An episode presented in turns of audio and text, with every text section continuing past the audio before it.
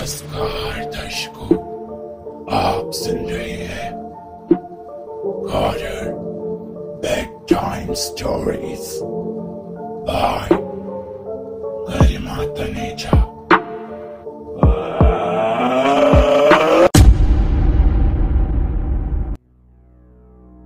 मैं अपने लिए कुछ खाने को बना रही थी। तभी अचानक से गैस स्टोव अपने आप चलने लगा। मैंने अभी बंद किया था, लेकिन अपने आप चल पड़ा। मैंने देखा, कोई है भी नहीं। मैंने सोचा शायद मैंने ही चलता छोड़ दिया होगा। मैं भी ना, क्या करती हूँ? मैं गई और जाकर फिर से गैस को बंद कर दिया। लेकिन दोबारा से जब मैं किचन में बर्तन धो रही थी ना तो फिर से अपने आप वो चल पड़ा। हाथ हो गई ये अपने आप कैसे चल रहा है? मैंने तो अभी बंद किया था इसे। नो तेरा दिमाग ठिकाने पर नहीं आज। क्या कर रही है तू? ठीक से नींद भी नहीं रहती है। तभी ऐसा हो रहा है। अगर संग से नींद नहीं लेगी ना तो बच्चे की तबीयत भी बिगड़ जाएगी। और तेरी भी। हम्म, बहुत मारेंगी आकर मुझे। हाँ जाकर लेट जाती हूँ। मैं किचन का दरवाज़ा बंद करके लेटने के लिए जा रही थी। तभी अचानक से एक बच्चे के हंसने की आवाज़ आई। मैं पीछे मुड़ी और देखने लगी। ये बच्चे की आवाज़ कहाँ से आ रही मैं दरवाजे की ओर गई। तो देखा वहाँ पर कोई भी नहीं था। फिर अचानक से कोई सीढ़ियों से ऊपर जाता नज़र आया। मुझे लगा, शायद कोई बच्चा गुजरा होगा, उसी की आवाज़ है। मैं अंदर आई और आकर कमरे में लेट गई। तू ये सब सुनाती रहेगी, आगे भी बताएगी। क्या ये गैस स्टॉव चल रहा है? कभी कुछ हो रहा है तो कभी कुछ हो रहा है। सीधा मुद्दे की बात पर आएगी? कैसे हुआ ये सब? हम्म? मैडम जी, मैं पूरी बात ही बता रही हूँ। आप ध्यान से सुनिए तो सही। ठीक है बोल क्या हुआ आगे? मैडम जी उस, उसके बाद मैं मैं थोड़ी देर बाद उठकर फिर से किचन की ओर आई। और मैंने देखा कि फिर से गैस स्टोव अपने आप चल रहा था। मैं बहुत ज़्यादा घबरा गई। और और मैंने बच्चे की आवाज़ भी सुनी।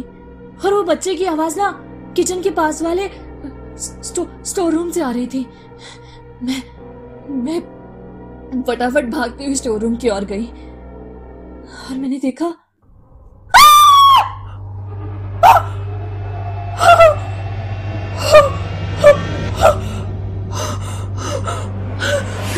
रघुवीर! रघुवीर!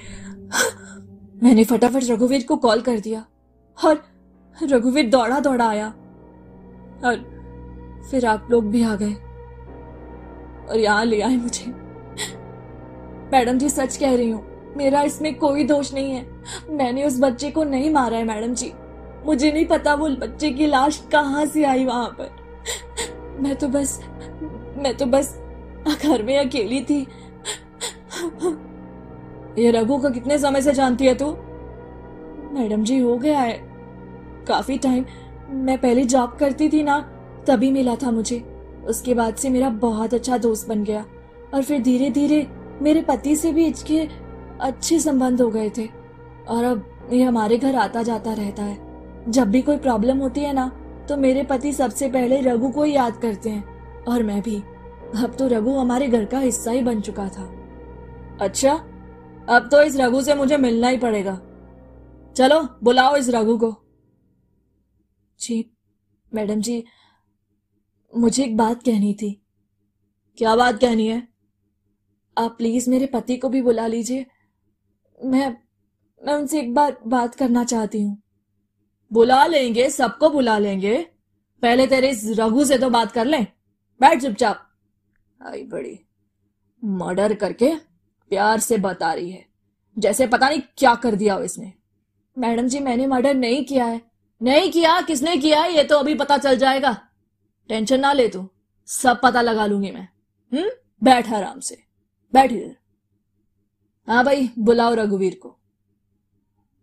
थोड़ी देर बाद रघुवीर को बुलाया गया। रघुवीर के आने पर अनु थोड़ा घबराई हुई थी। हाँ बता।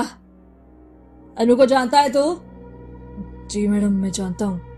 और तुझे पता है ना कि इसके घर पे एक बच्चे की लाश मिली है? जी जी मैडम, मैंने ही तो फ़ोन करा था आपको। हाँ गुड अच्छा किया तूने। लेकिन अब मुझे ये केस अच्छा नहीं लग रहा है। क्या मतलब मैडम जी? क्या संबंध है तेरे इस औरत से? ये मेरी दोस्त है, अच्छी।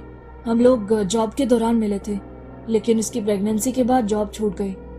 अब इसके पति मुझसे ज़्यादातर मिलते रहते हैं। बाकी जब इसे कोई काम होता है तो मैं इसके लिए चला जाता हूँ। वरना मेरी ज़्यादा बात नहीं होती अब इन लोगों से। अच्छा ऐसा है। और इस बच्चे के मर्डर में तेरा क्या हाथ है? कैसी बात कर रही हो मैडम जी? मैंने किसी बच्चे को नहीं मारा है। अब तू ना शाना मत बन देख। मुझे पता है तुम लोगों का। जानबूझ के अभी पुलिस में कंप्लेंट कर दिया, सब कर दिया कि ताकि तुम इनोसेंट बन जा है ना? अब लाश तो इसी के घर से मिली है ना? अब कुछ तो इल्ज़ाम लगाना था ना? कहीं ऐसा तो नहीं, तुम दोनों ने मिलकर प्लान किया हो, बच्चे को उड़ाते लेकिन फिर अचानक से सोचा हो कि कैसे लेकर जाएँगे तो पुलिस में कंप्लेंट कर दी, है ना? नहीं नहीं, मैडम जी, ऐसा कुछ भी नहीं है, आप जैसा सोच रही हैं। मैं तो बस इसकी मदद करना चाह रहा था। बेचारी प्रेग्नेंट है, इतना सारा काम है ऊपर से, और इस बीच ये इल्ज़ाम, मुझे नहीं लगता मैडम जी इसने ऐसा किया है। अब तू बताएगा मुझे किसने क्या किया है? नहीं नहीं मैडम जी, मैं कुछ नहीं कह रहा हूँ। तो बैठ चुपचाप। बीना जी मैडम मुझे लगता है कि ये केस जो है ना आसानी से नहीं सुलझेगा। इसको सुलझाने के लिए पति को भी बुला डाल। हाँ। ठीक है मैडम जी अभी लेकर आती हूँ। दो दिन बाद उसके पति घर वापस आ जाते हैं और सीधा पुलिस स्टेशन पहुँचते हैं। अनु अनु! अनु कहा हो तुम? इधर है तुम्हारी अनु इधर है। बैठो बैठो इधर। मैडम जी अनु को आपने क्यों अरेस्ट किया है? क्या गलती है उसकी भला? मेरी अनु ने कुछ नहीं किया है। अनु ने क्या किया है, क्या नहीं किया है, ये तुम्हें हमें बताने की ज़रूरत नहीं है। हमें सब पता है, ठीक है? पुलिस है हम। मैडम जी, आप पुलिस हो, लेकिन इसका मतलब ये नहीं है कि आप किसी को भी ऐसे अरेस्ट कर लोगे। वो प्रेग्नेंट है और ऊपर से इस तरह से ओ टेंशन लेने की ज़रूरत नहीं है।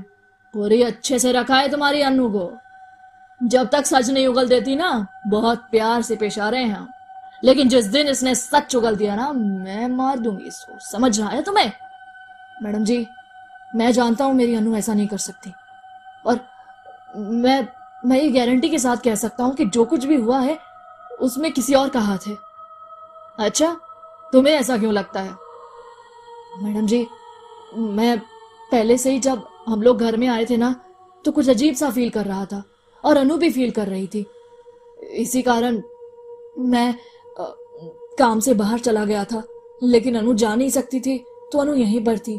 पर मुझे नहीं पता था कि ये सब हो जाएगा वरना मैं अनु को कभी अकेला नहीं छोड़ता। मैं एटलीस्ट इसे रघुवीर के पास छोड़ के जाता लेकिन अब ये सब मुझे बहुत चिंता हो रही है अनु की। मैडम जी अनु ठीक है ना? अनु, बिल्कुल ठीक है ठीक है, मिलवा देंगे तुझे अनु से।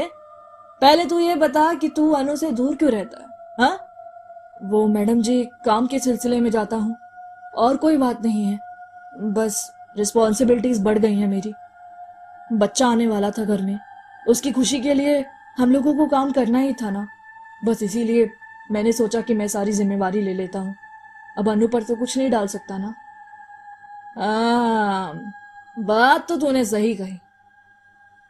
इस बच्चे को तुम जानते थे क्या? जिसका मर्डर हुआ? नहीं नहीं, मैडम जी। मुझे नहीं पता इसके बारे में कुछ भी। अच्छा। तुम्हें यह पता होगा कि ये बच्चे की लाश जो है, वो तीन, चार महीने से यहाँ पड़ी हुई है। क्या? क्या कह रही है मैडम जी आप? हम लोग जब घर में आए थे तो कुछ भी नहीं था। सच में कुछ नहीं था? नहीं। ऑनर को बुलाओ। इस घर का मालिक।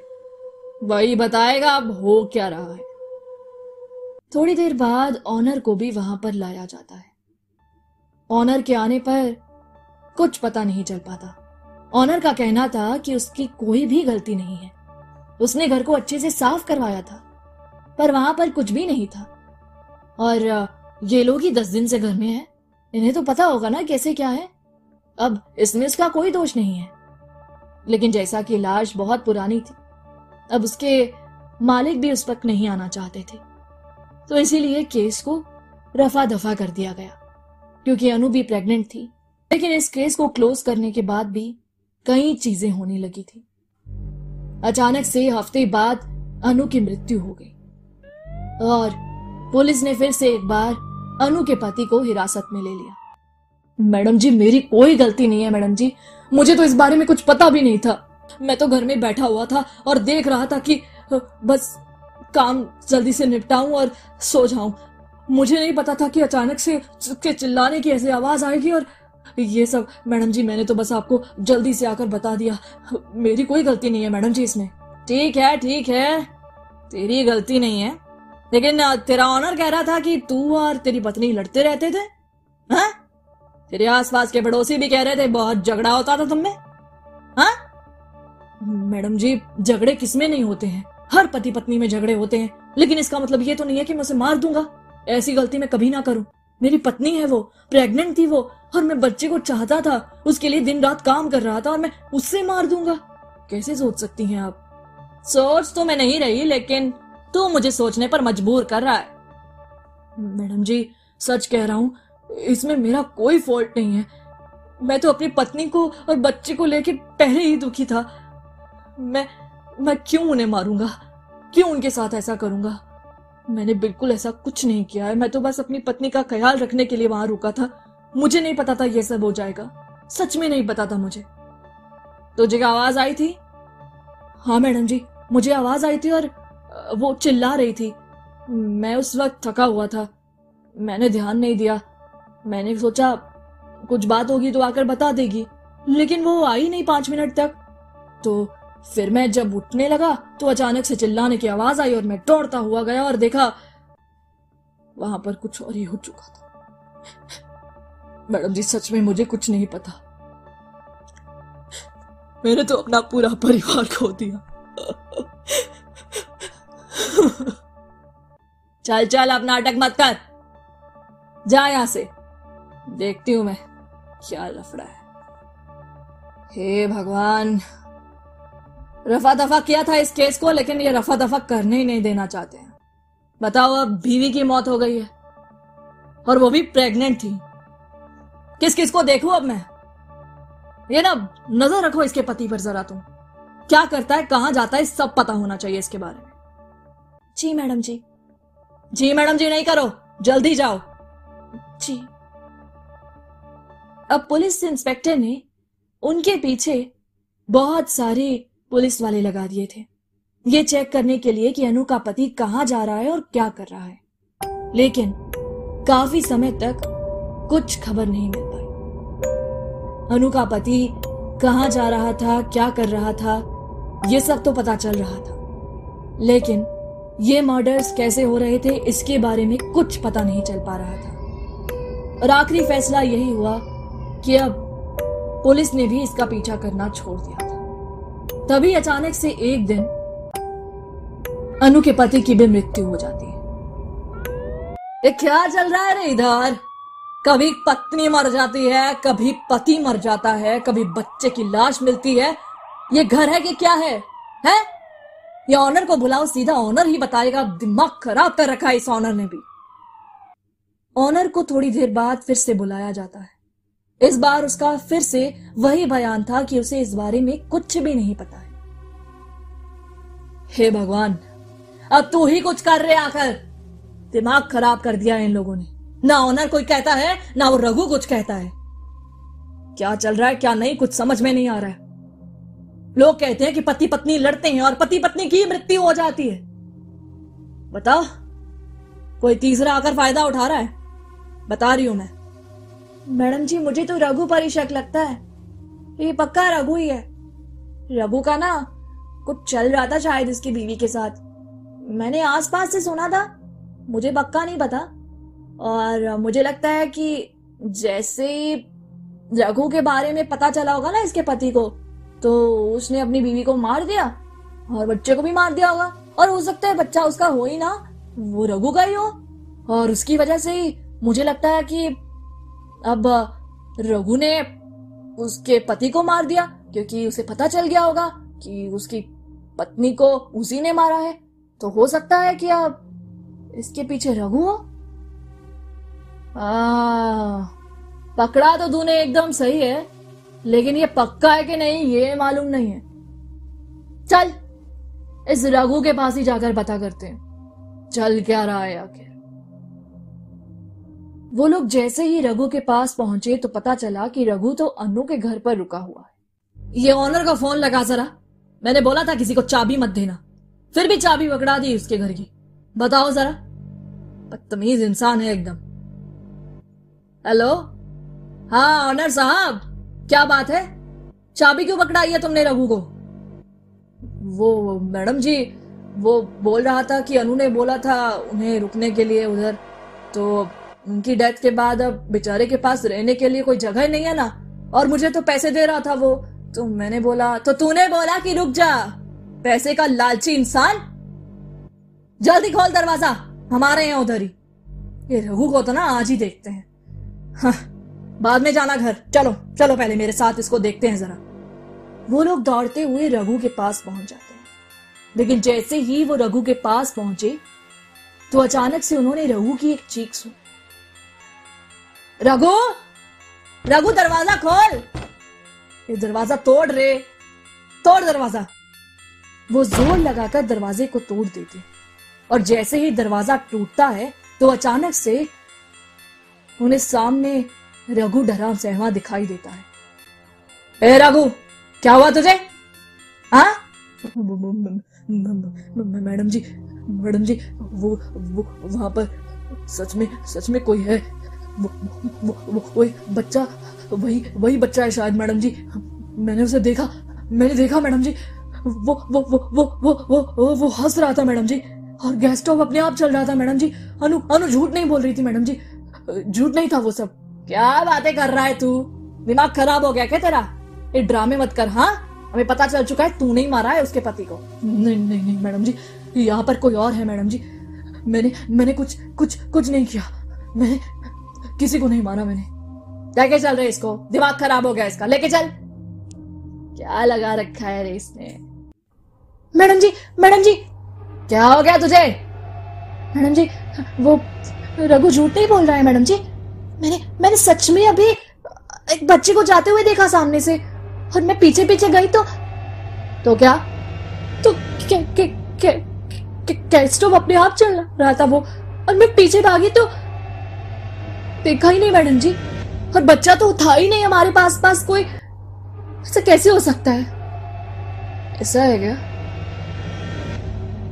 चल चेक करते हैं जाकर। इससे पहले वो जाकर अंदर किचन में चेक करते बच्चे के हंसने की आवाज़ ज़ोर ज़ोर से गूंज रही ए, कौन है रे? कौन है इधर?